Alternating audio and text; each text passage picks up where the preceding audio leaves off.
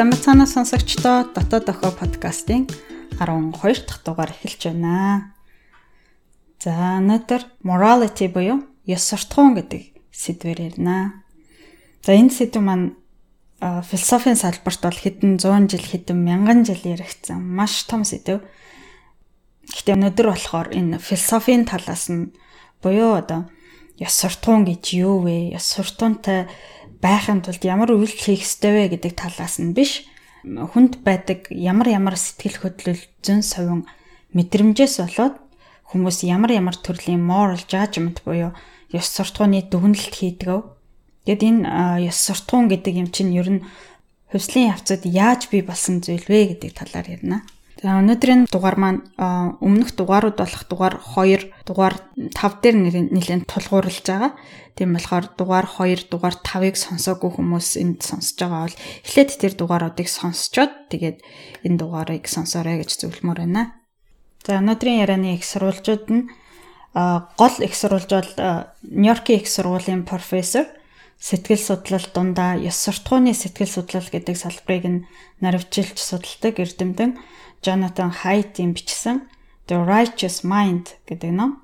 За бас олон нөгөө судалгаануудын жишээнүүдийг болохоор Yale их сургуулийн сэтгэл судлалын профессор Paul Bloom-ийн бичсэн Just Babies гэдэг ном болон түүний The Coursera дээр тавигдсан Moralities of Everyday Life гэдэг хичээлүүдээс хийсэн байгаа. За Тэгээд энэ дугаарыг сонссны дараа э, ёс суртахуун гэдэг сэдв ер нь аягүй сонирхолтой санагдаад өшөө мэдмээр судалмаар байвал энэ номнуудыг уншаарай. Би бас э, олон ном их сурвалжуудыг ингээд нэгэн цагийн дотор ярьж байгаа болохоор бүгднгээс нь жоохон жоохон хэсгийг ингээд оруулаад ярьж байгаа. Өнөөдрийн дугаар дээр бас насан туршаагүй хүүхдүүд сонсоход эвгүй юм зүйл хит хит гарч ирнэ тийм болохоор зөвхөн насанд хүрэгчдэд зориулсан дугаар шүү. За, ёс суртахууны талаар ярих болохоор одоо ер нь ёс суртахуун гэж юу хэлээд байгаа юм бэ гэдгийг эхлээд ярих хэрэгтэй болж байна. Гэтэл аа ёс суртахуун гэж яг юу вэ гэдэг дээр нэг тийм нэгдсэн ойлголт байдаггүй байна л та. Ягаад тэгэхээр энэ сэдв чинь одоо маш удаан яригдж байгаа сэдв болохоор өөр өөр салбар өөр өөр онлуудад ингээд өөр өөрөөр тайлбарлцдаг. Тийм болохоор хүн болгон хүлээн зөвшөөрөх тийм нэг нэгдмэл нэг тодорхойлолтгүй болсон юм байна л та. Гэхдээ ингээд хамгийн ерөнхийгөөр нь авч үзэх юм бол ёс суртахуун гэдэг нь ер нь сайн муугийн талаар яриа ямаа гэж хэлж болох юм. За тэгсэн чинь одоо ёс суртахуунтай ойролцоо бас хэрэглэгддэг үг ёс зүй буюу ethics гэж нэг үг байгаа тий. Энэ хоёрын ер нь хоорондоо ямар ялгаатай юм бэ гэхээр ёс суртахуун буюу morality нь болохоор сайн муугийн талаар, ёс зүй буюу ethics нь болохоор юмны зөв буруугийн талаар ярьдаг гэж хэлдэг юм байна л да. Гэхдээ философид болохоор энэ хоёрыг нэг айхтар ялгаатай хэрэгэлдэхгүй. Нэгийг нь нөгөөгөөр нь орлуулад ингээ хэрэглээ явцдаг. Гэхдээ орчин үеийн нийгэмд болохоор энэ хоёр үгний ялгаа нэлийн том болж ирж байгаа. Аа ягаад тэгэхээр ёс суртахуун буюу morality нь болохоор ингээд илүү хувь хүний дотоод үзэл бодол, дотоод мэдрэмж, хувь хүн өөрөө өөртөө өгөх шахалтын талаар бол ёс зүй буюу ethics нь болохоор заавал мөрдөж дагах ёстой дүрм журам хувь хүнд ингээд гаднаас өгч байгаа шахалт болчихж байгаа. Жишээ нь одоо ямар нэг мэрэгжлийн холбоо, байгууллага өөрийн ёс зүйн дүрм журамтай байдаг шүү дээ, тий. Энэ яагаад ёс суртахууны дүрм биш, ёс зүйн журам гэдэг байгаа гэхээр тэр нэгэн хувь хүнд өгж байгаа гаднаас нь өгж байгаа шахалт тулчж байгаа байхгүй юу? Энэ ямар нэгэн үйл явдал явдлын талаар чиний хувь хүний ёс суртахууны хувьд чи тэрийг хүлээд зөвшөөрч болно. Гэхдээ ёс зүйн хувьд чи тэрнийг хүлээн зөвшөөрөх ёсгүй гэдэг дүрэн болчихж байгаа байхгүй юу? За ёс суртахуун ёс зүй гэдэг үгнүүд минь тиймэрхүү утгатай үгнүүд юм байна. Гэхдээ Өнөөдрийн энэ дугаарт болохоор ёс суртахуун гэдэг үгийг философчдын хэрэгэлдэг утгаар нь хэрэглээд явчихна. Ерөнхийдөө ёс суртахуун гэж сайн муу зөв буруугийн талаарх яриа гэдэг утгаар нь хэрэглээд явна.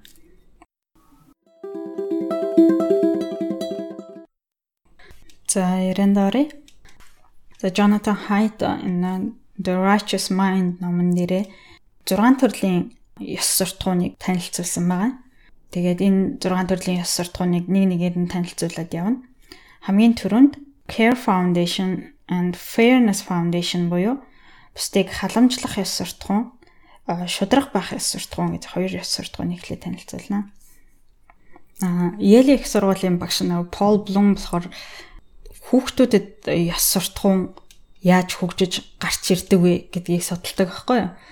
Тэгээд бүр ингээд нялх 3 сартай, 6 сартай, 10 сартай хүүхдүүдэд дээр хүртэл судалгаа хийсэн. Энэ хүүхдүүд moral judgment буюу юмэг ёс суртахууны шүүлтээр шүүж гин үү гэдгийг судалсан. Судалгаануудыг зөндөө хийсэн. Тэгээ эдгээр судалгаанууд дундаас энэ нэг аюу сонирхолтойг нь танилцуулъя л да. За 6 сартай 10 сартай хүүхдүүдийн юм ийм утсан хүүхэлтэй жижиг маягийн юм үзүүлсэн байгаа. За энэ жижигэн дээр нь юу болдог вэ гэхээр нэг геометрийн дүрс ингээд уул өөдөө авирч байгаа байхгүй юу? Тэгсэн чи өөр нэг дүрс гарч ирээд дээшээ явж исэн дүрс ингээд доошо түлхсэн байгаа. Дээшээ явахт нь саад болсон. Тэс чи доороос нь бас өөр нэг дүрс гарч ирээд доороос нь түлхээд ингээд дээшээ явахт нь тус болсон. За ингээд ийм жижиг үзүүлчихэд дуусныхан дараа нь нөгөө дээшээ явахт нь тусалсан дэшээ авахт нь саад болсон хоёр дүрсийг нөгөө хүүхдүүдийн өмнө тавиад аль дүрсийг нь авах вэ гэдгийг нь ажигласан байгаа хгүй.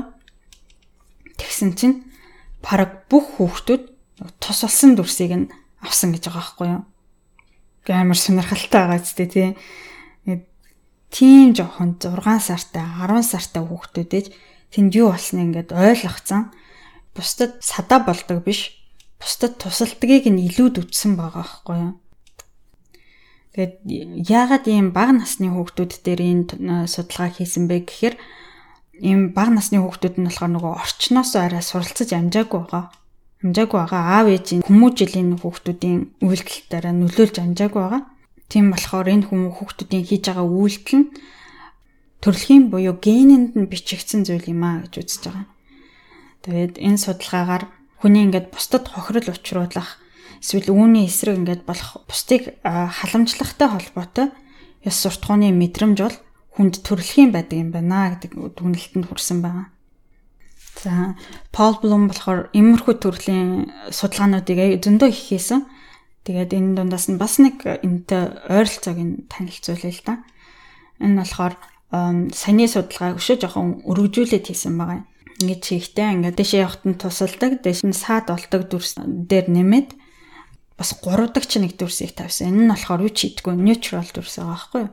Тэгээд ингээд энэ гурван дүрсийг урд нь тавиад хүүхдэд сайн зүйлд илүү тэмүүлт юм уу эсвэл муу зүйлээс илүү зүгтд юм уу гэдгийг нь үзсэн.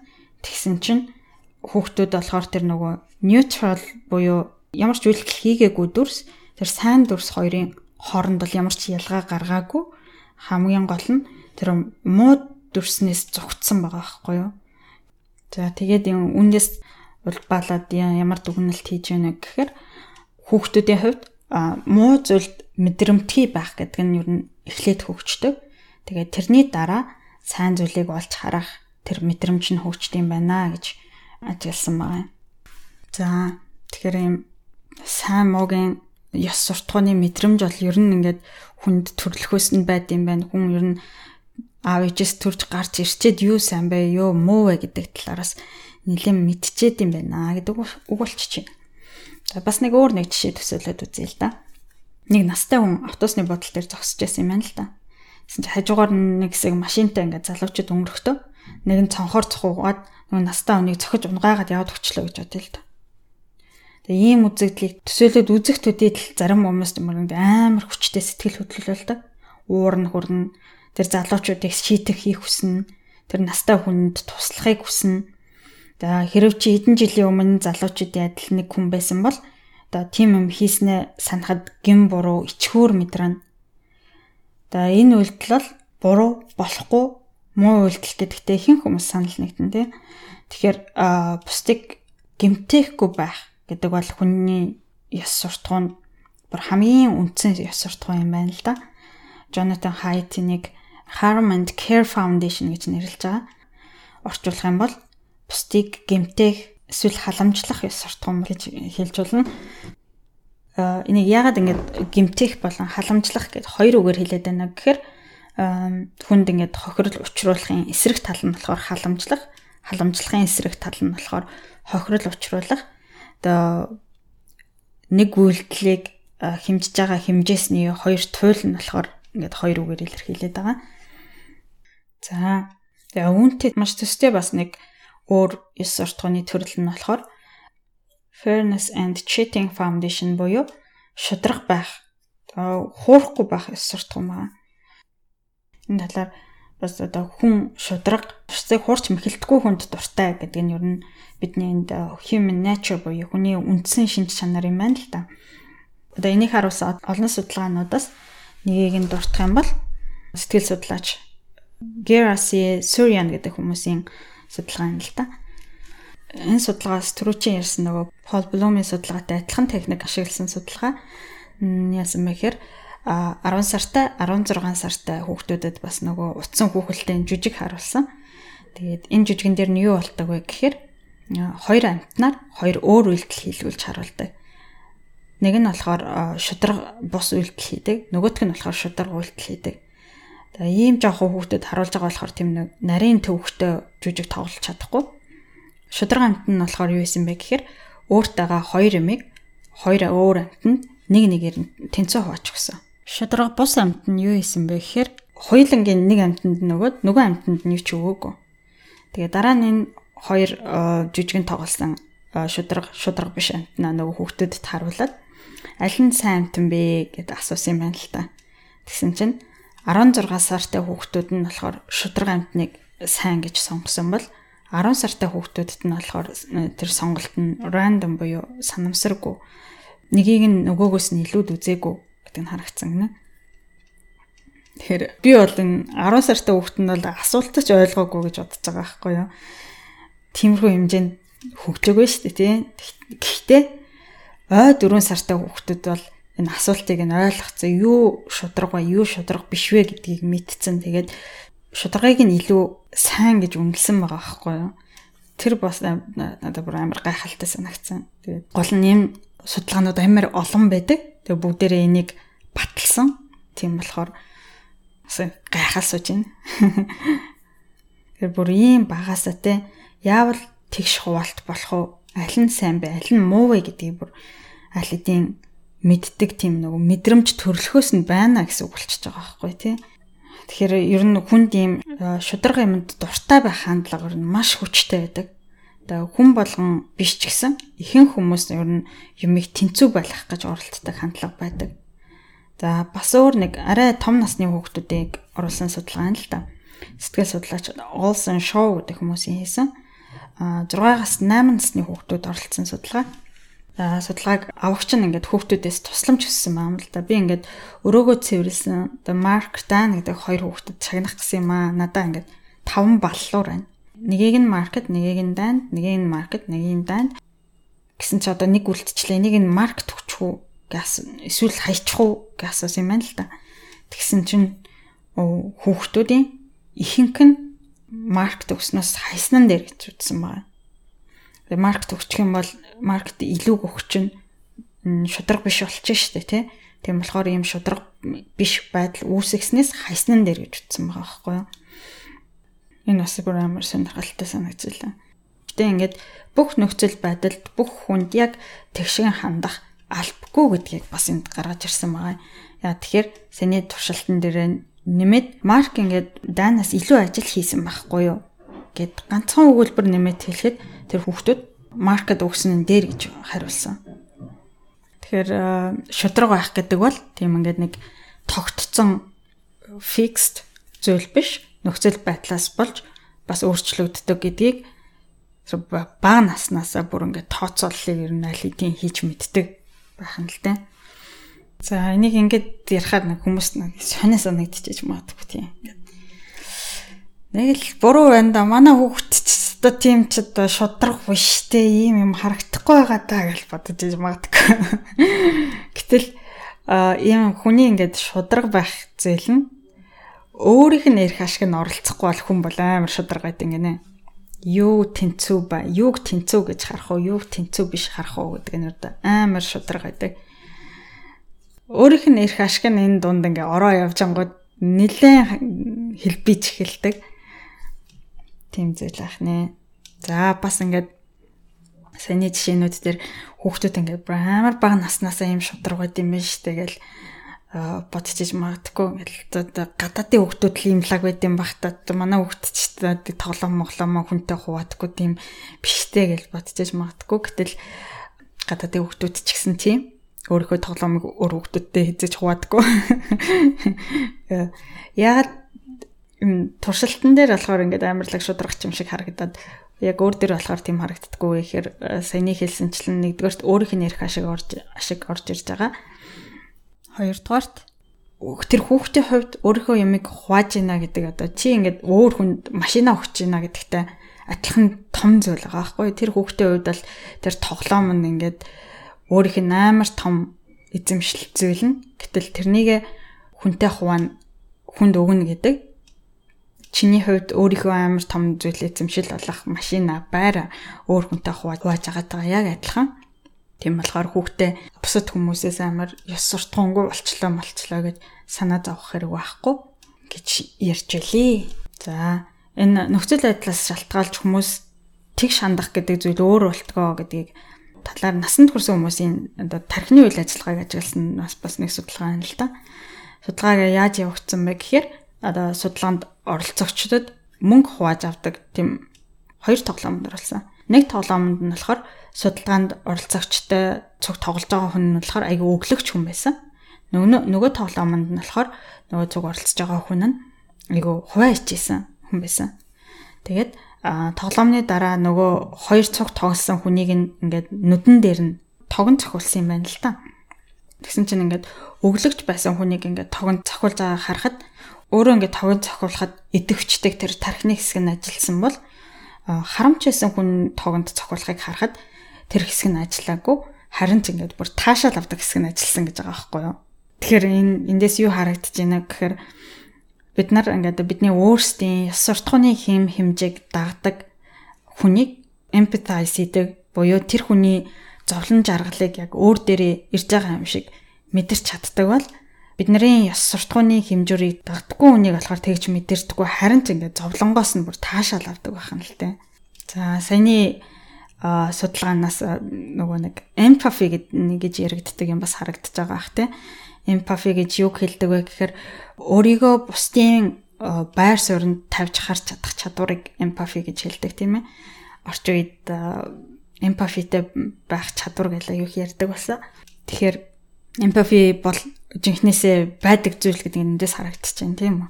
Өөр хүн тэнд тогон цохиулж хахад миний тархинд яг тогон цохиулж байгаа юм шиг мэдрэмж бас ирдэг байх нь шүү дээ. Тэгэхээр чи хинтээ empathize хийх вэ гэдэг чинь нөгөө хүн чинь ямар ёс суртахуунтай вэ гэдгээс бас нэлээд шалтгаалдаг болчихно. Маш хэрцгий олон хүн амныг хэрэг хийсэн. Олон хүмүүсийн ийм нөгөө empathy-ны үрдөө ажиллаж чаддггүй хүн зовж байгааг хараад тэр хүний зовлонг өөрийнхөө бие дээрээ мэдэрч чаддаггүй юм байна л да. Тэгээд иймэрхүү хүмүүс ер нь psychopath гэж нэрлэдэг. Тэр хүмүүсийн хувьд бол тийм аяг хаалах хүний амийг авах хоёр тийм ч ялгаатай харагддаггүй. Зүгээр л ямар нэгэн зүйлийг эвдэлж байгаа үйлдэл харагддаг. За хүнийг амийг авлаа гэд аяг хагалж байгаагаас илүү тийм сэтгэл нь хөдөлтгөө гэсэн. Тэгэхээр энэ сэтгэл хөдлөл гэдэг зүйл бол бас бид нарт ямиг сайн муу, гоё муухай болгож харуулж энэ хорвоо ертөнцийг өнгөтэй болгодог зүйл юм а гэж үзэж байгаа.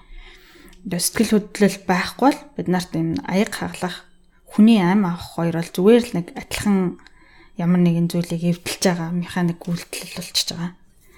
Тэгээ сэтгэл хөдлөл мэдрэмж байгаа болохоор бид нар хүний үйлдэл эсвэл зарим зүйлсийг эерэг, сөрөг болгож өнгөтөр харж байгаа гэж үздэг юм байна. Тэгэхээр сая өнөөдрийн подкастны нэлээд том хэсгийг хэллээ. Энэ подкастыг сонсоод авах хамгийн том point хүний ёс суртахууны дүгнэлтийг гаргахад сэтгэл хөдлөл маш том нөлөө үзүүлдэг. Миний сэтгэл хөдлөл, мэдрэмж, зүн совин маш том нөлөө үзүүлдэг юм аа гэдэг яриагаа. Энэ бол Jonathan Haidt-ийн бас номных нь өрдөө хамгийн том point нь Jonathan Haidt болохоор тэр хүний ухамсаргүйгээр боддог хэсэг зүүн совын сэтгэл хөдлөл мэдрэмжийг нь болохоор ингээд заантай зөвлөсөн.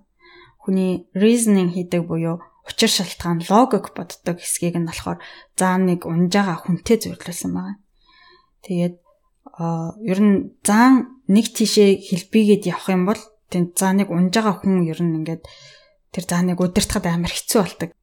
Хүн ингээд ёс суртахууны ямар нэгэн дүгнэлт гаргахтаа эхлээд сэтгэл хөдлөл мэдрэмж зөн совин хөдлөөд тэр ёс суртахуун зөв буруу юу гэдэг шийдвэрийг гаргацдаг. Тэгээ энэ нь болохоор зааны хөдөлж байгаа чиглэл. Тэгээд заан нэгэнт ингээд нэг тал руугаа хазаагаад явчингууд тэрэн дээр сууж байгаа хүн нь тэр зааны чиглэсэн зүгийг л хардаг болохоос ш нөгөө зүг рүүг нь харддаггүй гэж хэлж байгаа юм. Өөрөөр хэлбэл бид нар нэг юмны талаар бодонгууд шууд эхлээд ёс суртахууны хувьд зөв үү буруу юу гэдэг шийдвэр нь гараад тэрний дараа бид нар тэр дүгнэлтэд зөвтгөх буруутгах шалтгаанаа хайж болдог гэдэг санааг ярьсан байгаа. За энийг батлах moral judgment буюу хүний ёс суртахууны дүгнэлтэнд сэтгэл хөдлөл маш том нөлөө үзүүлдэг гэсэн нэг судалгаа 2001 онд Science сэтгүүлд гарч маш том шууган тарж исэн.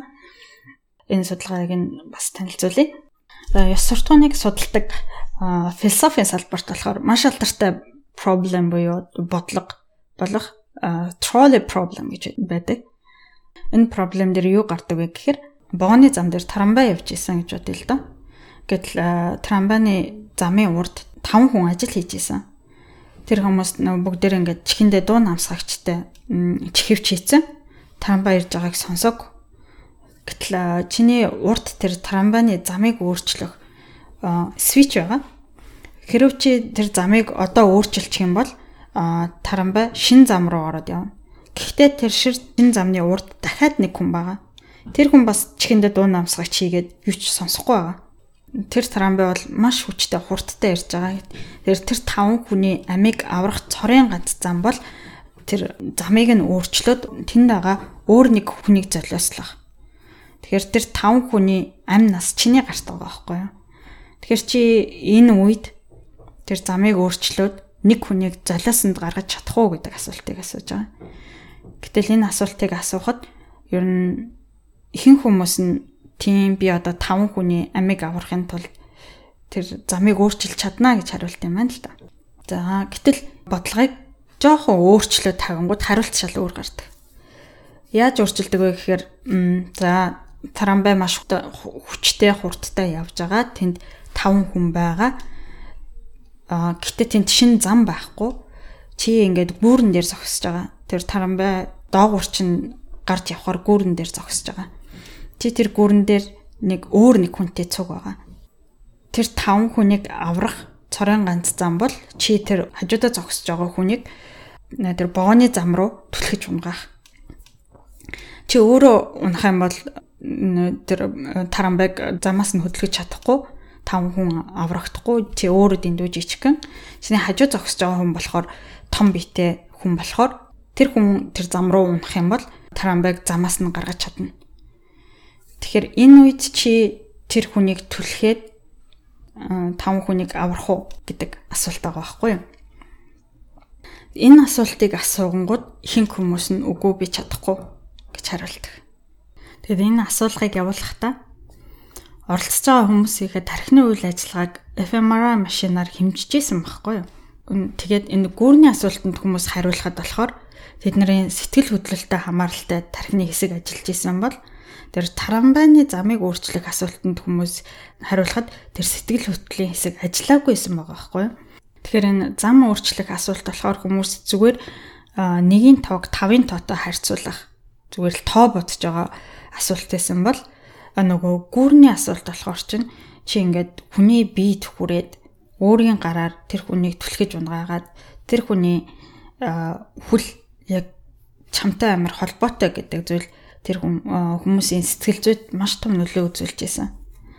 Уг нь энэ бодлогын хоёр бодлогын процессын гарах үр дүн бол яг л адилхан шүү дээ тий.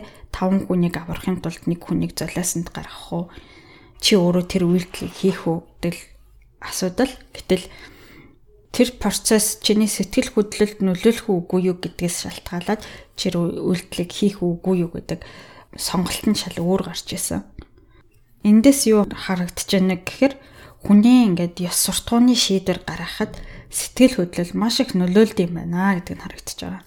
Э, философийн салбарт ингээд ёс суртахууны хувьд зөв үйлдэл хийхин тулд бид нар ингэх ёстой, тэгэх ёстой гэл ингээд маш их маргалддаг ч гэсэн практик дээр болохоор хүн яг ёс суртахууны шийдвэр гаргахдаа тийм логик ботхоос өмнө зүүн совын сэтгэл хөдлөл нь төрүүлээд ажилладаг. Тэр үйлдэлийг зөв гэж харах уу, буруу гэж харах уу гэдэг өнгө нь ердөө маш хүчтэй будагдаад өгчдөг болохоор хүн олон үйлдэлийг эргээр харах уу, сөргөөр харах уу гэдэг нь бидний ингээд тархин дотор hard wired буюу түрүү ярьсан шиг аав ээжийн хүмүүжил сургуулийн хүмүүжлээс хамааралгүйгээр төрөлхийн биднэрт өвлөгдөж ирдэг зүйл юм аа гэдэг яриулж байгаа юм. Бүх ёс суртахууны асуудлууд ингээд hardwired төрөлхийн одоо чи хизээч ёс суртахууныг орчноосоо сурахгүй гэсэн үг бол бас биш. Бас ингээд бүх хүмүүс яг адилхан ёс суртахууны хэм хэмжээсийг аав ээжээсээ өвлж төрдөг гэсэн үгч бас биш. Аа гэхдээ маш олон асуудлуудад юг зөв, юг буруу гэж харах бол бидний мах цусан шингэсэн логик ботхоос өмнө бид нэр өөрсдөө шийдвэрээ гаргацдаг тийм зүйл байдаг. Надаас өөр тархины холбоостой ингээд хүн мянга надад өөр хариулт нь зөв юм аа гэд тайлбарлаж өгсөн ч гэсэн би тэр хүний мэдэрч байгаа зүн совин сэтгэл хөдлөлийг мэдэрч чадахгүй болохоор би тэр хүний логикийг хизээж ойлгож чадахгүй тэр хүний гаргасан шиг тийм ёс суртахууны шийдвэрийг гаргаж чаддггүй тийм зүйлс бас байд юм аа гэдэг талаар ярьж байгаа. За тэгвэл ер нь бид нар яагаад ингэж бусдыг хайрлаж өнөрөх шудраг байхыг ингэж сайн зүйл гэж хардаг.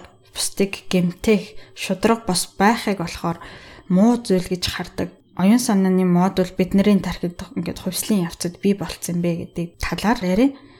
Тэгээ энэ талаар дугаар 2 дээр маш дэлгэрэнгүй ярьсан. Ер нь бол энэний хариулт нь бол дугаар 2 тэр чигээрээ сонсог байгаа хүн байвал сонсоорой. Тэгвэл энэ дугаарыг маш сайн ойлгоно. Өнөөдөртөө бол энэ яг хаа дугаар 2 дээр ярьсан юм аа. Нилээн товч зүгээр хальт дуртаад явъя. За, ер нь ингээд бусдыг хайрлж инэрдэг тэр ёс суртахуун нь ер нь хаанаас гараад ирсэн юм бэ гэхээр ер нь бол хамгийн эхлээд хүмүүс үр хөвгтэй хайрлахаас эхэлсэн гэж үздэг юм байна л да. Хүн төрлөختөө ер нь хоёр нутагтнаас салаад сүүн тижилтэн болох үед бол үр хөвгтэй хайрлах гэдэг зүйл гарч ирсэн. Энэ үед сүүн тижилтэн болж байгаа амьтад ер нь ингээд амар олон хүүхэд гаргачаад цөөхөн хідэн ад тайрвал амьд гарна гэдэг стратегиэс салаад цөөхөн хүүхэд төрүүлээд тэндээсээ олон хүүхдийг амьд гаргая гэдэг стратеги рүү шилжсэн байгаа. Энэ үеэс эхлээд хүмүүс хүүхдэд хайрладаг болсон. Ягаад тэгэхээр цөөхөн төрүүлсэн хэдэн хүүхдэд хайрлж хамгаалахгүй бол тэдгээрээс нь амьд гарах нь цөөхөн байна. Тэгээд үр хөвгтэй хайрладаггүй генүүд нь болохоор тэр ген олон олширч чаддаггүй харин үр хөвгтэй хайрлж олон хүүхэд үлдээж чадсан генүүд нь олуула болж одоогийн бид нар бий болсон юм аа гэж үзэж байгаа. Тэгэхээр үүнээс үүдээд хайрлаач энерги гэдэг зүйл нь хүнд ингээд гоё мэдрэмжийг төрүүлдэг хүмүүс тэндээс гоё мэдрэмж авдаг болохоор үр хүүхдэд хайрладаг. Тэгээд хүүхдүүд нь олноор амьд үлдэж чаддаг. Ийм оюун санааны модуль бий болсон байгаа. За энэний эсрэг нь болохоор harm буюу бусдыг гэмтэх нь бол байж болохгүй зүйл гэдэг оюун санааны ажиллагаа. Яад гарч ирсэн мэ гэхээр чи хин нэг гэмтэх гэж дайрвал нөгөө хүн чинь буцаагаад өөрийгөө хамгаална. Тэгэхээр чи өөрийгөө маш том эрсдэлд оруулдаг. Эсвэл чи тэр хүнийг дийлсэн ч гэсэн дараа нь өшөө авалт гэдэг зүйл рүү өөрийгөө татаж оруулдаг. Тэр гимтсэн эсвэл амиа алдсан хүний найз нөхөд хамаатнууд буцаад чамайг гимтээдэг. Эсвэл нөгөө хүн тэр э, нэр төрөө сэрэн гэж чам руу товтолдог.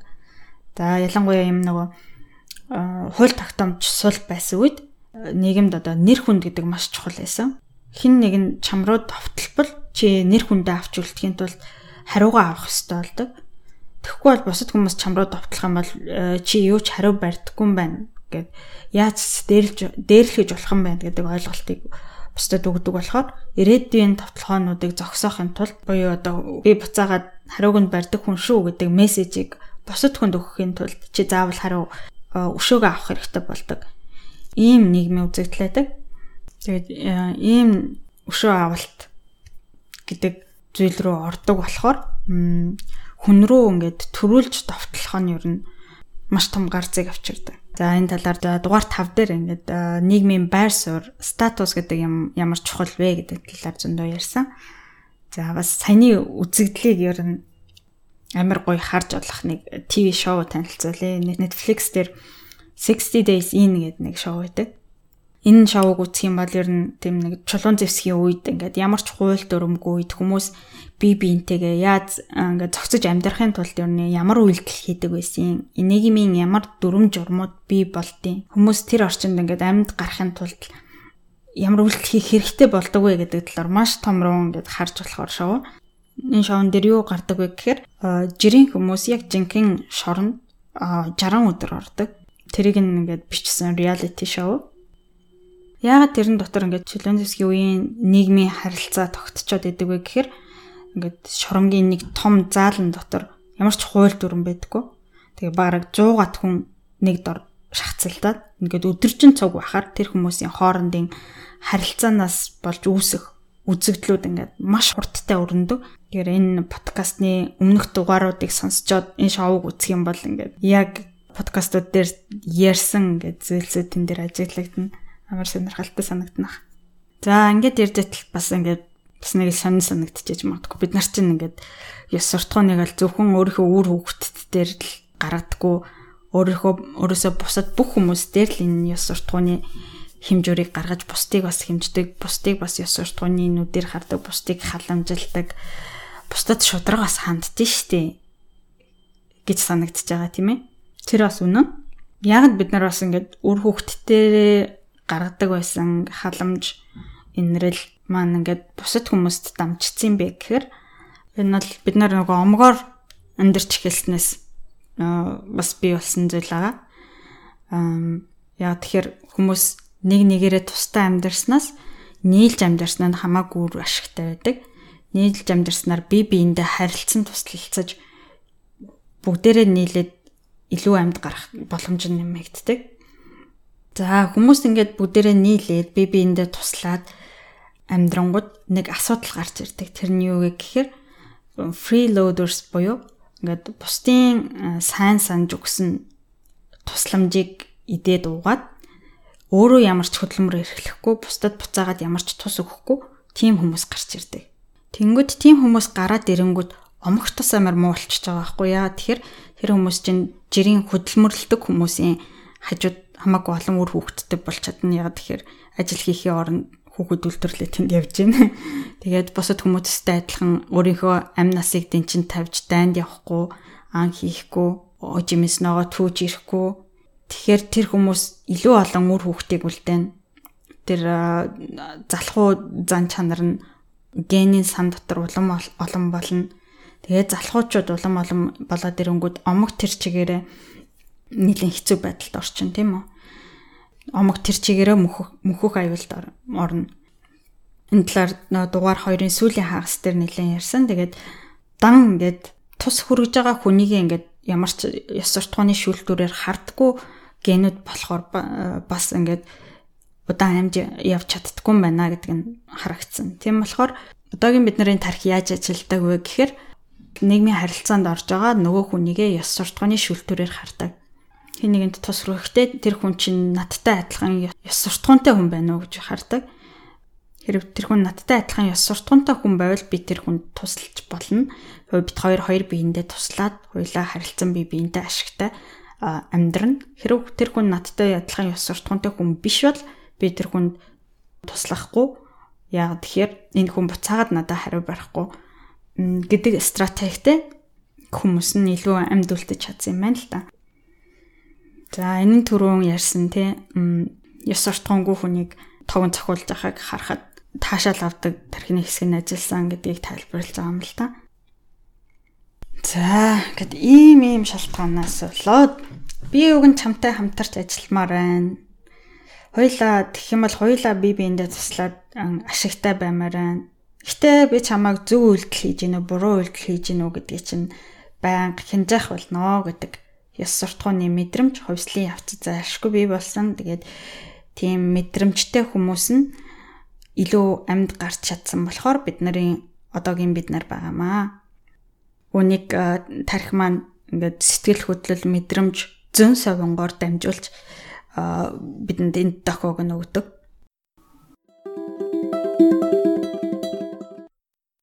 За тэгсэн чинь энэ ёс суртахууны төрлүүд чинь зөвхөн ингээд хайр халамж шудраг байхад бас биш юм аа гэдэг асуудлыг Джонатан Хайт гаргаж ирж байгаа юм. Аа за жилийн өмнө илүү дээ 2 жилийн өмнө Лото самбу гэдэг хүн ингээд телевизээр телевизэн эфирээр Монгол улсын далбайг урааттай. Тэгээ тэр нь айгүй их асуудалтай болсон нэг тийм юм болсон тий. Яг энтэй адилхан туршилтыг бас хийсэн байгаа байхгүй юу? Тэгээ хүмүүсийн өмнө далбай ураагүй л тий. Тэгээ нэг асуултыг хүмүүсээс асуусан. За ингээд төсөөлөд үзэж байгаа. Э, нэг эмэгтэй ингээд шүүгээгээ цэвэрлж агаад хуучирсан улсынхаа далбайг болсон юм байна л та. Тэгээ нэгэнт хэрэглэхгүй хуучирсан юм чинь дэ гэж дод тастад 0-ийн ураг цэвэрлэхэд ашигласан гэдэг яриаг оролцогчдод хэлээд за тэгээд судалгаанд оролцогчдоос та энэ үйлдэлийг ёс суртахуунгүй үйлдэл гэж бодож гинөө гэж асуусан байна. Тэгсэн чинь болохоор зарим нь болохоор маш ёс суртахуунгүй үйлдэл энэ бол хизэн чөлөөнд зөвшөөрж болохгүй үйлдэл гэж хэлсэн. Зарим нь болохоор өн зүгээр л ингээл даавал ураад хэрэгэлсэн асуудал нэг ёс суртахуун муртахуун яриад ах хэрэг байхгүй гэдэг хариултыг өгсөн байгаа. За Тэнгүүд нь тэр ёс суртахуунгүй гэж үтсэн хүмүүсээс ер нь өшөөг үнзгэрүүлж асуусан юм байна л да. Ер нь яагаад та энийг ингэж ёс суртахуунгүй үйлдэл гэж бодож байгаа юм бэ гэж асуусан чинь айгүй олон хүмүүс тэнд ямар нэгэн хохирогч гарч ирнэ хаа гэдэг хариултыг өгсөн. Хин нэгэн хүн энэ эмэгтэйг ийм юм хийж байгааг хараад дараа нь тэр эмэгтэйг гэмтээж магадгүй. Эсвэл тэр эмэгтэй өөрөө ийм үйл үйлдэл хийсэндээ дараа гимшиж магадгүй гэх мэт ингээд энэ үйлдэлээс болоод хааны газар ямар нэгэн хохирогч гарч ирнэ хаа гэсэн хүлээлтттэйсэн. Одоо энэ ч аргагүй яагаад тэгэхээр төрчи яриануудаас ингээд ёс суртахуун ёс суртахуун гэдэг зүйл дээр хин нэгэн заавал хохирогч байдаг болохоор энэ ёс суртахуунгүй үйлдэл гэдэг дүгнэлтээс энд хин нэгэн заавал хохирогч гарч ирнэ хаа гэдэг хүлээлт бий болж байгаа юм. Тийм болохоор нөгөө нэг ёс суртахуунгүй үйлдэл гэдгийг хин нэгэн хохирогч байна гэдэг зүйл бид нарын тарих ингээ холбож сэтгэдэг болсон байгаа. За тэгээд тэгэж хариулангууд нь ингээд асуулт авшөө ингээд нарийн тайлбарлаж байгаа байхгүй юу? За энэ эмэгтэй үйлдэлийг хинч хараагүй, хинч мдээгүй тэр эмэгтэй ч өөрөө энэ үйлдэлтэй ямар ч гэмшил мэдрэхгүй. Тэгсэн ч гэсэн ёс суртахуунгүй үйлдэл гэж үг асуунгууд тийм энд бол бодоод ах логик бодоод ах ямар ч шаардлага байхгүй. Энэ бол ёс суртахуунгүй үйлдэл. Аа яагаад гэдгийг би одоохондоо тайлбарлаж чадахгүй байна. Гэхдээ ингээд хүм алж болохгүй гэдэг бол ёс суртахуунгүй үйлдэл гэдэг нь crystal clear ямар ч маргаад ах зүйлгүйтэй адилхан. Улсынхаа талбайгаар нойлынхаа өрөөг цэвэрлж болохгүй гэдэг бол crystal clear ёс суртахуунгүй үйлдэлээ би логикийг одоохондоо чамд хэлж чадахгүй. Гэхдээ би хизээ чинь хариултаа өөрчлөхгүй гэдэг хариултуудыг өгсөн байгаа байхгүй. Тэгээд ботоод үцгэр амар сонирм байгаа ч тийм ингээд. Логикоор тайлбарлаад энд ямар ч хохирж байгаа хүн байхгүй. Тэгээ хохирж байгаа хүн байхгүй хахад чи яагаад энэ ёс суртахуунгүй үйлдэл байх ёстой ингэж гэдэг зүйл гарч ирж байна. За тэгэхээр ингээд яагаад зарим хүмүүс ийм зүйл мэдэрдэм бэ гэдгийг Jonathan Haidt тайлбарлахдаа хүмүүсийн групптэй үнэнч байх хэрэгцээнээс болж ийм ёс суртахууны төрөл гарч ирсэн юм а гэж тайлбарлаж байгаа юм. Улсын далбаа гэдэг бол тэр хэсэг бүлэг групп хүмүүсийн эв нэгдлийн бэлэг тэмдэг чи тэр далбааг дорд үзэж гинэ, доромжилж гинэ гэдэг чи тэр улсын нэгдэл үнэнч биш байна гэж бусдад харагддаг. Тэр нь бусад хүмүүсийн тэр нөгөө мэхлэгчийг илрүүлэх, урвагчийг илрүүлэх, омогт үнэнч биш хүнийг илрүүлэх тархины хэсгийг нь ажиллуулчт юм байна л та. Тэгэхээр энэ үйлдэл маш муухай сөрөг мэдрэмжийг авчирч байгаа. Энэ ёс суртахууны төрлөл түрүүн ярьсан хоёр ёс суртахууны төрлөөс шал өөр хин нэгнийг халамжлах, гэмтэх, хин нэгэнд шудраг хандахтай ямар ч холбоогүй өөр төрлийн мэдрэмж энэ ёс суртахууны төрлийг Loyalty Foundation буюу үнэнч байдлын ёс суртахуун гэж нэрлэсэн.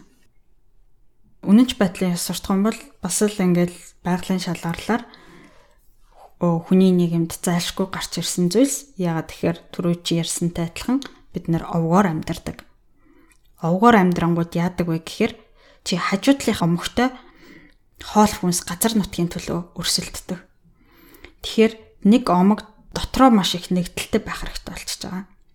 Jonathan Haidt ингэж хэлж байгаа хүн бол 90% шимпанзе 10% зүгийн амьтан гэж байгаа. Энэ юу гэсэн үг вэ гэхээр 90% нь бид нар ингээд нэг омог дотроо бусад хүмүүстэй ингээд хоорондоо өрсөлддөг ч гэсэн 10% нь бид нар хоорондоо нэгдэж амьдрах хэрэгтэй болдог. За жишээ нь ингээд хүмүүсийн явж өнгөрөөсөн түүхийг харах юм бол те а манай эртний өмнөх 70 мянгаас 140 мянган жилийн оны хооронд бидний өвөг дээдс Африкаас гарааг байхад Африкт цаг агарын маш том хэлбэлцлүүд явагдсан юм байна л да нэг маш халуун болол нэг маш хүйтэн болол энэ үед хоол хүнсний их гачигдал болсон. Тэрэн дээр нэмээд 74 мянган жилийн өмнө Филиппины Тоба гэдэг галт уул ингээд дэлбэрэхэд дэлхийн цаг агаар нэгэн жилийн дотор маш ихээр өөрчлөгдсөн. Тэгээ энэ үед дэлхийн хүн амын ихэнх нь амиа алдж ирнэ хэдхэн мянган хүн л үлдсэн гэж байгаа байхгүй. Тэгэхээр одоогийн дэлхийн 7 тэрбум хүний өвөг дээдсэн одоо тэр үед амьд үлдсэн хэдхэн мянган хүмүүсийн үр удмад болж таарч байгаа. За одоо энэ түүхийг төсөөлөд үзэх юм бол дэлхийн гадаргуугийн 95% хүнс нь ингээд арчигдсан үед амьдарч байсан хүмүүсийн омог бүртээсэн одоо хитгэн цөөхөн хүчтэй хүн намулдсан гэж бодож гин үү эсвэл хамтдаа нэгдэж бусад омгийн хүнсийг булааж хоорондоо хувааж идэж чадсан омог нь амьд гарсан гэж бодож гин үү мэдээч сүлийнх нь тийм ээ. Омог тэр чигээрээ хүчтэй байж амьд гарч чадна. Омог дотор байгаа ганц хоёрхан хүмүүс бол ямар өөр омогтой харьцуулаад ямар ч хүчгүй хүмүүс юм. Тэгэхээр 70 мянган жил үргэлжилсэн энэ ган гачиг хүнсний хомсдол үргэлжилсэн ингээл байж байгаа л ган гачиг бол ตก байж байгаа л хүнсний хомсдол бол ตก энэ нөхцөл байдалд хүмүүсийн омгийн төлөө омгийн нэгдлийн төлөө сэтгэл зүг бол үсгсэн байхаа гэж үзэж байгаа. Энэ энийг ингээд ярихаар бас 10 жилд ингээд банд нарын зодон бас амар ингээд яг төсөөлөгдөд байгаа байхгүй ингээд анги дотроо бол нь шүү дээ тий. Анги дотроо тэмцэлдэ тэмцэлжсэн л ангиасаа гараад өөр ангийнхантай зодтолдох болохоор л зүгээр өстэй. Нэгэн нийтийн төлөө болол бүгдээрээ амар нэгдэлтэй байдэн дээ тий. Мм яг харагдаад идэв. Ингээд заримдаа бид нар ингэж өөрийн эрх ашигыг мартаж өөрөөс том давж гарсан зүйлийн төлөө болдог чадвартай байдаг. Үнийг нь Jonathan Haidt hive switch гэж нэрлэж байгаа юм л да. Hive switch буюу зүгийн унтраалга гэж нэрлэдэг байгаа. Бид нар хаяа хаяада бидний hive switch маань зүгийн унтраалга маань асаад бид нар зүгий болдог зүгий яагаад зүгий гэж нэрлэж байна гэхээр нөгөө нэг зүгий чинь амар омгийн төлөө амтан, омгийнхоо төлөө амиа золиослдог амтан. Тэгэхээр яг хизээ бидний ийм зүгийн унтраалга асдаг вэ гэхээр групп ямар нэгэн гадны товтлогоонд орсон үед асдаг. Гинэ. Зохиолч маань өөрөө ингээд 9 сарын 11-ний Америкт болсон товтлогооны дараа ингээд өөрийнх нь энэ зүгөөний унтраалга насцсан. Ингээл машин дээрээ Америкийн түгийг зоогоол давхмаар санагдсан гинэ. Тэгэл өөрөө тэрэндээ амар гайхсан ингээд Америкийн их сургуулийн профессор хүмүүс чинь ер нь бол тийм үйлдэл хийдэг байхгүй. Их сургуулийн профессорууд ихэнхдээ амар тийм либерал хувь хүний эрх чөлөөг амар ихэд үздэг тийм их оронч үзэл өдр нэлээд багтай хүмүүс. Тэгтэл ингээл гадны улс оронд нь ингээ гадны товтлогоон үүсэх үед яг ингээд их орныхоо төлөө ямар нэг юм хиймээр, омгийнхоо төлөө ямар нэг юм хиймээр аяа санагцсан гинэ. энтэй адилхан би бас энийг ингээд саяхан айгүй мэдэрсэн байхгүй саяхан тэгдэж жилийн өмнө ингээд яг корона гараад Парист ингээд амар хатуу хөл хорой тавигдаад өдөр болгоно нөгөө мэдээгээр амар коронагийн мэдээ гараад. Тэгээд 8 цагт бүгдээрээ тагтан дээрээ гараад алга таш нөгөө эмч сувлагч нартаа ингээд талархаж байгаа илэрхийлдэг байсан аахгүй. Тэгээд яг ингээд хүмүүстэй нийлээл ингээд алга ташингууд ингээд би яг ингээд тэр хүмүүсийн нэг хэсэг энэ нийгмийн нэг хэсэг гэдгээ ингээд мэдэрч байгаа ингээд амар гоё мэдрэмж төрж исэн байхгүй юу. Яг энэ үед бол яг миний энэ hive switch зүгэний унтраатлаг яг асах бүх нөхцөл нь бүрдсэн байсан байгаа байхгүй яг гадны товтлогоо ирсэн. Вирус гэдэг чинь Паристэйсэн бүх хүмүүс дээр яг зэрэг ирж байгаа гадны товтлогоо. Энэ нь ингээд над дээр илүү ирээд өөр хүмүүс дээр бага очиж байгаа биш. Яг энд байгаа бүх хүмүүс дээр яг зэрэг ирж байгаа товтлогоо байхгүй. Тэгээд дээрэс нь бид нар яг ингээд яг зэрэг нэг үйлдэл хийдэг. Энэ бол энэ бас хүмүүсийн тэр зүгийн унтраалгыг асах бас амар том нөхцөл байдал. Тэгээ 3 дугаарх нь болохоор сайн хэлсэн тэр эрх тэнцүү байдал гэдэг. Чи бүх хүмүүстэй яг адилхан тэгш тэнцүү байна гэдгээ мэдрэх үед бас омгийн төлөө нэгдэх тийм сэтгэл амар төрд юм байна л да. Тэгээд ийм нэг амар сонин Франц хүмүүстэй нийлээд ингээд өөрийгөө гинт ингээд би энэ хүмүүстэй адилхан эднэрийн нэг хэсэг гэдгээ мэдрэх амар надад амар сонир санагдчихсан. Өмнө нь ер нь хязгаарч тэгж мэдэрч байгаагүй. Франц хүмүүс бол Франц хүмүүс, би бол би, бид нар Монгол хүмүүс, бид нар өөр хүн гэж амар ингээд тусад нь ингэж хардаг байсан бол яг тэр коронагийн үед, корона эхэлж байх үед бүгдээрээ ингээд амар амар айцтай болцсон. Бүгдээрээ яг нэг нэг сэтгэхүүгээр сэтгэдэг болцсон. Бүгдээрээ нийлээд яг нэг нэг хөдөлгөөн хийгэнгүүд би яг ингээд тэр хүмүүсийн нэг хэсэг юм байна гэдгээ амар том мэдэрч үлээ. Тэгэхээр зөвгөний унтраалга маань гаднаас дайсны довтлогоо ирсэн үед хоёрдугаарт нь бүгдээрээ зэрэг хөдөлгөөн хийх үед бас тийм байна л да. Тэгэхээр энэ ямар зорилттой болох нь амар тодорхой харагдчихж байгаа ч тийм яг ингээд тулаанд орж явах үед эсвэл яг нэг бүгдээрээ нийлээд том ан агнж явах үед яг төрдөг мэдрэмж байгаа байхгүй юу? Ингэж бид нэр ийм гоё мэдрэмжийг дотроос авч иж тулааныг гүйцэтгэдэг том анг агнадаг байх нь л дээ. За энэ бол Loyalty and Betrayal Foundation буюу үнэнч байдал урвалтын ёс суртахуун болж байгаа маа.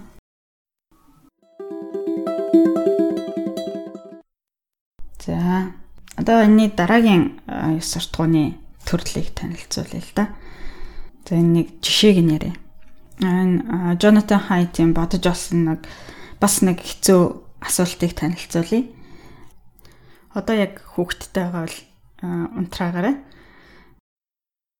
За нэг хүн ингээд дэлгүүрээс бүтэн дахианы мах аваад гэртээ аваачаад хоол хийж идэхээс өмнө нөгөөхөнд хайр хийчихэд тэгээд сайхан угааж цэвэрлээд өөрөө ганцаараа ицсэн байгаа байхгүй. За энэ үйлдэлийн үр дүнд хинч хохироогүй, гимтээгүй Энийг хинч хараагүй. Энэ хүн бол хувийн орон зайнда хийсэн зүйл. За энэ үйлдэл ёс суртахууны хувьд буруу үйлдэл үү хэрэг буруу гэж үзэж байгаа бол яагаад вэ гэж хүмүүсээс асуусан юм байна л та. Тэгсэн чинь маш олон хүмүүс юм энэ бол буруу үйлдэл байж болшгүй зүйл. Одоо чи энийг одоо яагаад буруу гэдгийг мэдэхгүй байгаа юм уу? Галцсан солиотой юм уу гэж өдөөсөн тэгсэн байгаа байхгүй. Тэгээд яг яагаад вэ гэж асуугангод нэг хариултыг нь хэлж байгаа хүмүүс болохоор хаа нэгэн газараас ямар нэгэн хохирогч ингэж цохиож гаргаж ирээд байсан гэж байгаа яг сонирхолтой. Э, хинч хараагүй тэр маханд хүрээгүй дараа нь сайн чанж ицсэн болохоор цэвэрхэн болсон тэр хүн тэр үйлчлийг давтаж хийгээгүй байсан ч гэсэн хаа нэг газраас л өрдөө хин нэгэн хохирн ахаа гэдэг тийм нэг хуурамч хохиром хохирогчийг зохиож гаргаж ирээд байсан. За би ингээд өөрийнхөө бодоод үзэнгүүд хамгийн түрүүнд энэ жишээг сонсонгууд ямар сэтгэл хөдлөл орж ирсэн бэ гэхээр ингээд шууд сэжиглэж байгаа сэтгэл хөдлөл орж ирж байгаа байхгүй. Оо гэл хамаг биений арьс ус босоол ямар байлаарийн заваа юм.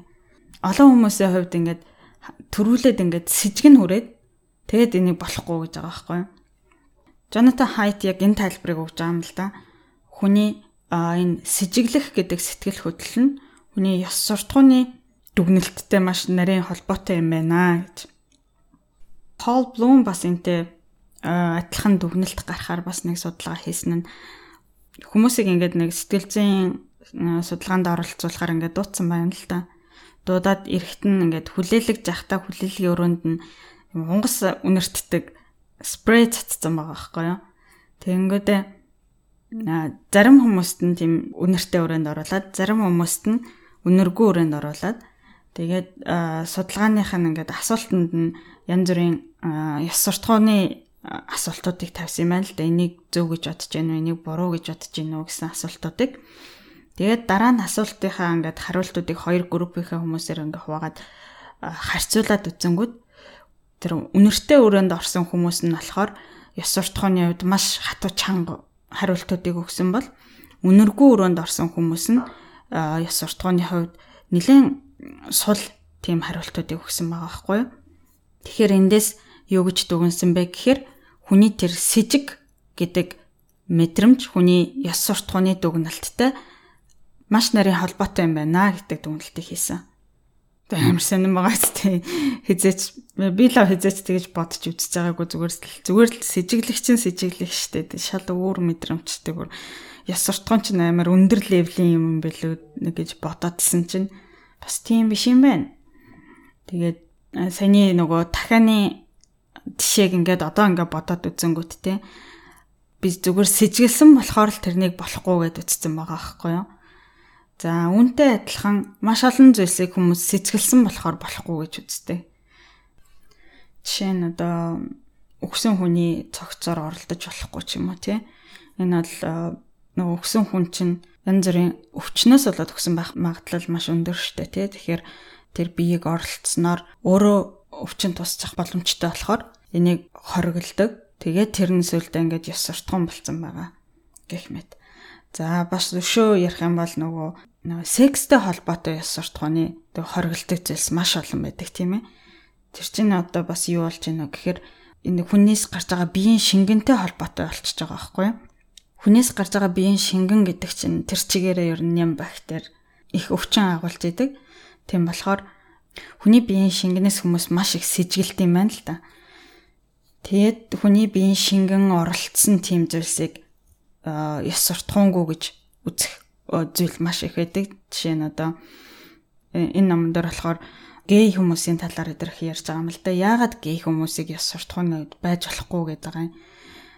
Жишээ нь одоо гей хүмүүс байлаа гэд хинт ч ямар ч хохирол учруулахгүй байгаа. Хинт ч ямар ч тийм нэг шудрах биш үйлдэл болохгүй байгаа. Тэгсэн мөртлөө яагаад нэг ингээд ёс зүйтэй холбоод байгаа гингүүд өртөө хүмүүсийн тэр нөгөө сэжиглж байгаа мэдрэхүйтэй холбогдсон байгаа байхгүй юу? Ягаас сэжиглж байгаа гингүүд тэнд биеийн шингэн оролцдог болохоор сэжиглж байгаа.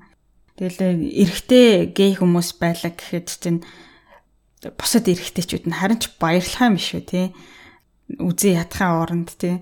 Энд чин тэр хүн бол одоо эмэгтэйчүүдийн төлөх тэмцэлтээнээс өөрийгөө авчаад өөрт нь илүү их боломж гарч ирж байгаа юм чинь харин ч баярлах хэвээр үйл явдал илүү гэтэл эрэгтэй хүмүүс илүү бусад эрэгтэйчүүдийг ингээд ижил хөөстөн байгаад илүү ууралдаг илүү ёс суртахууны зарчим ярьдаг.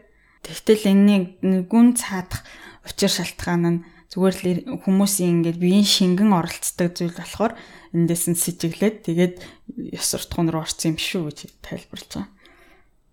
За тэгээд энэ ёс суртахууны төрлийг нь болохоор Purity Foundation буюу цэвэр ариун байх ёс суртахуун гэж нэрлэдэг байгаа. Энэтхэгт энэ ёс суртахууны ёс суртахуун бас нэлээд хүчтэй байт юм байна л да. Маш олон төрлийн юмыг хүний ингээд ариун цэвэр байхтай холбож ёс суртахууны үед болно болохгүй гэж шүүдэг. Яагаад тэгдэг вэ гэхээр нөгөө энэтхэг чинь олуула шамбаарлаж амьдардаг болохоор тийм нөгөө бохор зовоон юмд хутгалтчих боломж маш өндөртэй. Тийм болохоор тэн донд ингээд цэвэрхэн байхын тулд юу болох вэ, юу болохгүй вэ гэдэг маш нарийн олон хууль дүрм гаргах хэвээр. Тэгээд тэрнийг яс суртахуун болгож ингэж энэ бол ялтчгүй болохгүй юм энэ бол болох зүйл гэдгийг нь хувааж авах хэрэгтэй болдог гинэ. За Purity Foundation нь маш олон секстэй холбоотой яс суртахууны үндсэн болдог талаар өөр нэг жишээ болохоор ойрын хамаатнууд юу н хоорондоо яагаад бэлгийн харилцаанд ордггүй юм бэ гэдэг зүйл байгаа юм. Тийм бэлгийн харилцаа ингээ бодоод үзэнгүүд ингээ дотор харцааж байгаа ч гэдэг сэжиг урж байгаа ч гэдэг тийм. Гэтэл хүмүүс тайлбарлахтаа болохоор генийн гажигтай хүүхдүүд төрөх болохоор ойрын хамаатны хүмүүс хоорондоо секс хийж болохгүй гэж тайлбарладаг ч гэсэн яг үр дүн нь тийм ч гэсэн яг бидний сэтгэл зүйд бол яг хамаатнуудын хоорондын секс гэж бодонгууд генийн гажигтай төрж байгаа хүүхэд бол санаанд орохгүй хамгийн түрүүнд ийм сэжиглэх сэтгэл хөдлөлөөр дамжуулж бид нарт дараа гарах тэр муу уршаас холдуулж байгаамаа гэж тайлбарлаж байгаа. Гэтэ энэ зүүн совин нь болохоор яг үргэлж зөв байдаг биш. Хэдийгээр ингээд ийм зорилгоор бий болцсон ёс суртахуун ч гэсэн зарим зүйл дээр буруу ажиллаад байдаг нөхцөл байдалтай тохирдохгүй байдгийг нь харагддаг.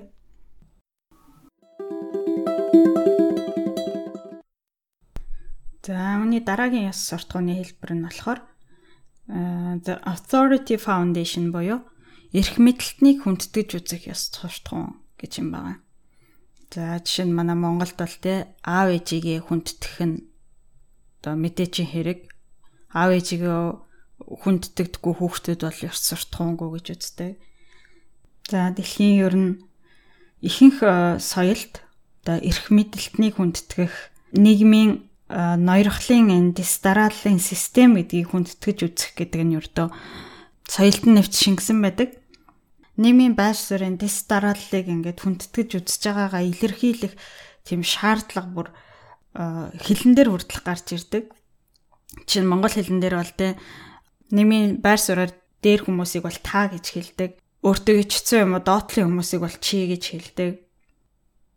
Яагаад ер нь ийм нийгмийн байр суурийн ялгааг ингээд хүндэтгэлдэг талаар дугаар 5 дээр нэлээ ярьсан хүмүүсийн нийгэм нь ер нь ингээд байр сууриаар дээгүр доогуур орох нь бас нийгэмдээ тэр чигтээ бас нэлээд тустай байдаг.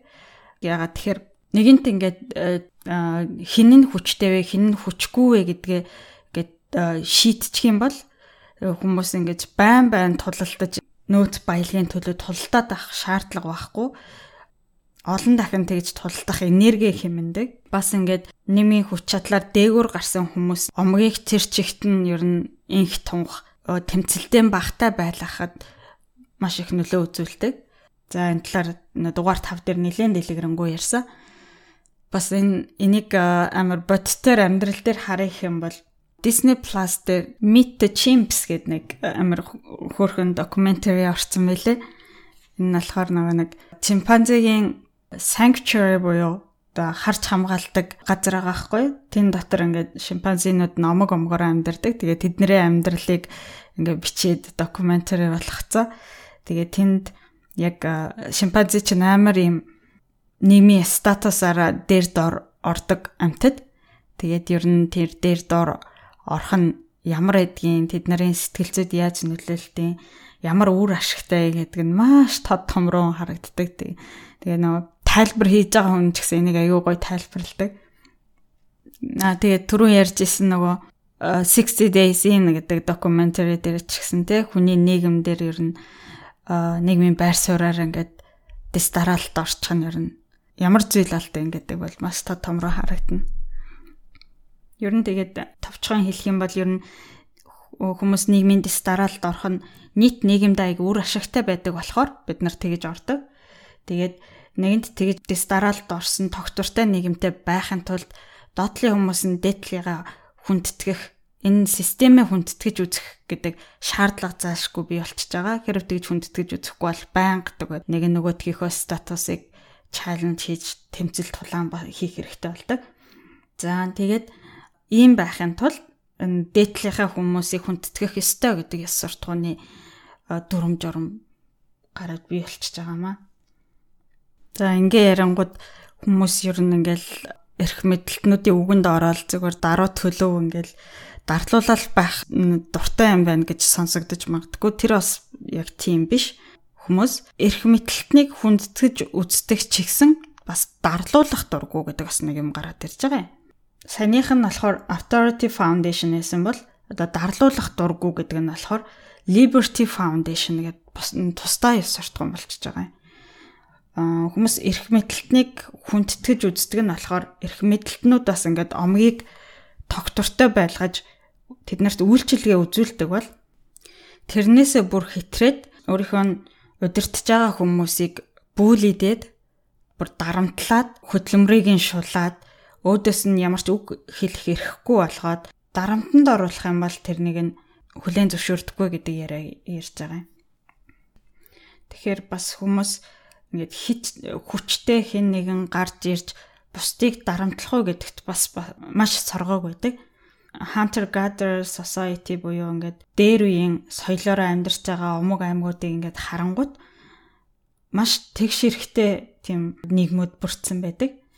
Энэ нь болохоор ингээд хүмүүс угаасаа амар тэгш эрхийг хүсдэг болохоор тийм байд юм уу гэнгүүт бас тийм биш. Бүгдээрээ ер нь ингээд нийгмийн статуст дуртай өөрийнхөө статусыг байнга шалгаж идэг тийм байдаг боловч ягаад нэг нь ингээд бүр ингээд дарангуйлагч болж гарч ирдэггүй вэ гэхээр бүгдээрээ нийлээд хэнийгч тийм дарангуйлагчаа гаргаж ирдэггүй удирдахч бол гарч ирдэг. Гэхдээ дарангуулагчийг гаргаж ирэхгүй төлөө маш их тэмцдэг.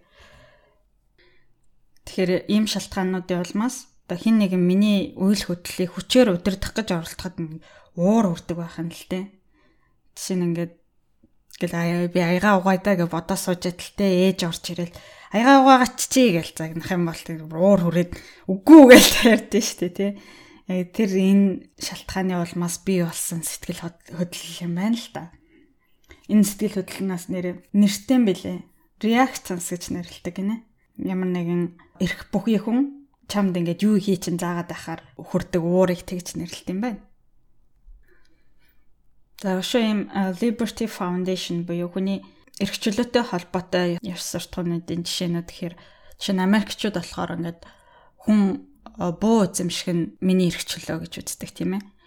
Хүн тэр бууг хэрэглэхгүй байх гэдэг нь бол хуулинд заасан байдаг ч буу эзэмших гэдэг нь бол хувь хүний эрхчлөө гэж үздэг. Хэрвээ тэр буу эзэмших эрхийг нь хураан ингээд эрхийг чинь хязгаарлах юм бол тэр хүмүүс ингээд одоо миний хийх үйлдэлийг эрх мэдлэлтнүүд хүчээр хязгаарлах гэж оролдож байна гэж тэр Liberty Foundation эрхчлөөний ёс суртахууны сэтгэл хөдлөл нь хөдөлдөг байх нь л дээ. Америкт болохоор энэ буу эзэмшдэг, буу эзэмших эрх хүнд байх нь өөрийн сонголтоо гэж үздэг хүмүүс нь болохоор тийм консерватив намыг дэмждэг хүмүүс байгаа шүү дээ, тий. Тэгэхээр Jonathan Haidt бүр ингээд 100 гаруй мянган хүмүүсийг оруулсан судалгаа хийсэн чинь хүмүүсийн улс төрийн сонголтонд энэ 6 ёс суртахуун нь маш их нөлөөлт юм байна гэдгийг бас олсон байгаа. Яаж нөлөөлдөг вэ гэхээр энэ 6 яс суртахуун чинь хүн болгонд өөр өөрөөр байгаа шүү дээ тий. Зарим хүмүүс зарим яс суртахуунууд нь маш хүчтэй байхад зарим хүмүүст багаар байдаг. Тийм болохоор хүмүүс ямар яс суртахууныг эрхэмлэж гинэ гэдгээс шалтгаалаад тэр хүмүүсийн улс төрийн ямар намд харьяалагдах вэ гэдэг нь тодорхой болчтой. Тэгэхээр бүр сүлд яванда явж явж ер нь хүний улс төрийн сонголт гэдэг чинь бас хүний логик гаргаанаас гадна хүний сэтгэл хөдлөл мэдрэмж байглаас өгөх зөвгөгдөлтэй бас маш нарийн холбоотой болоод ирж байгаа. Энэ талаар би тусдаа бас нэг дугаар хийхээр төлөвлөж байгаа. Хүний улс төрийн сонголт юу нь бас байгалийн шалгалтаар яагаад бий болцсон. Энэ ёс суртахууны хэм хэмжүүр хүмүүсийн өөртөө дотор нь байдаг ёс суртахууны хэм хэмжүүртэй ямар холбоотой юм бэ гэдэг талаар дахиад нэг дугаар хийн.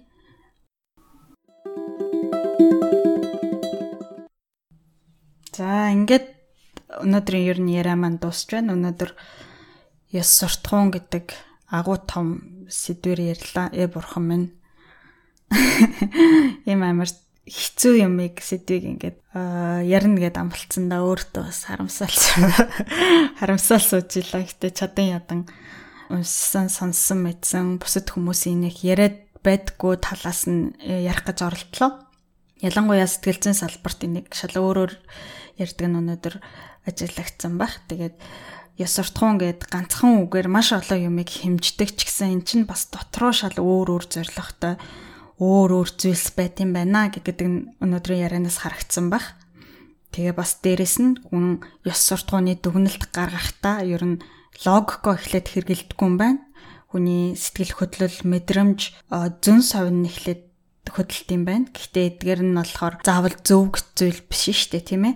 Бид нарын өвгдээдсэн амьдарч исэн орчинд л зөв зүйл тэр хүмүүсийг амьд гарахад илүү тус болж исэн зүн совин мэдрэмжүүд байгаа. Энэ дээр эхлээ бид нар шууд ёс суртахууны шийдвэрээ гаргачихд юм байна. Үүний дараа бид нар учир шалтгаанаа тайлбарлахтаа болохоор тэр гарсан бий болсон сэтгэл хөдлөл мэдрэмжээ зөвтгөхгүй л оролдоод идэг болохоос биш энэ маань яагаад буруу юм болоо гэдгээ нэг олж хардггүй. Тэгэхээр дараагийн удаатай ёс суртахууны дүгнэлт гаргахтаа бас өөрийгөө яагаад ийм дүгнэлт гаргасан бэ гэдгээ бас анзаараад үзэж байгаарэ гэж хэлмээр байна.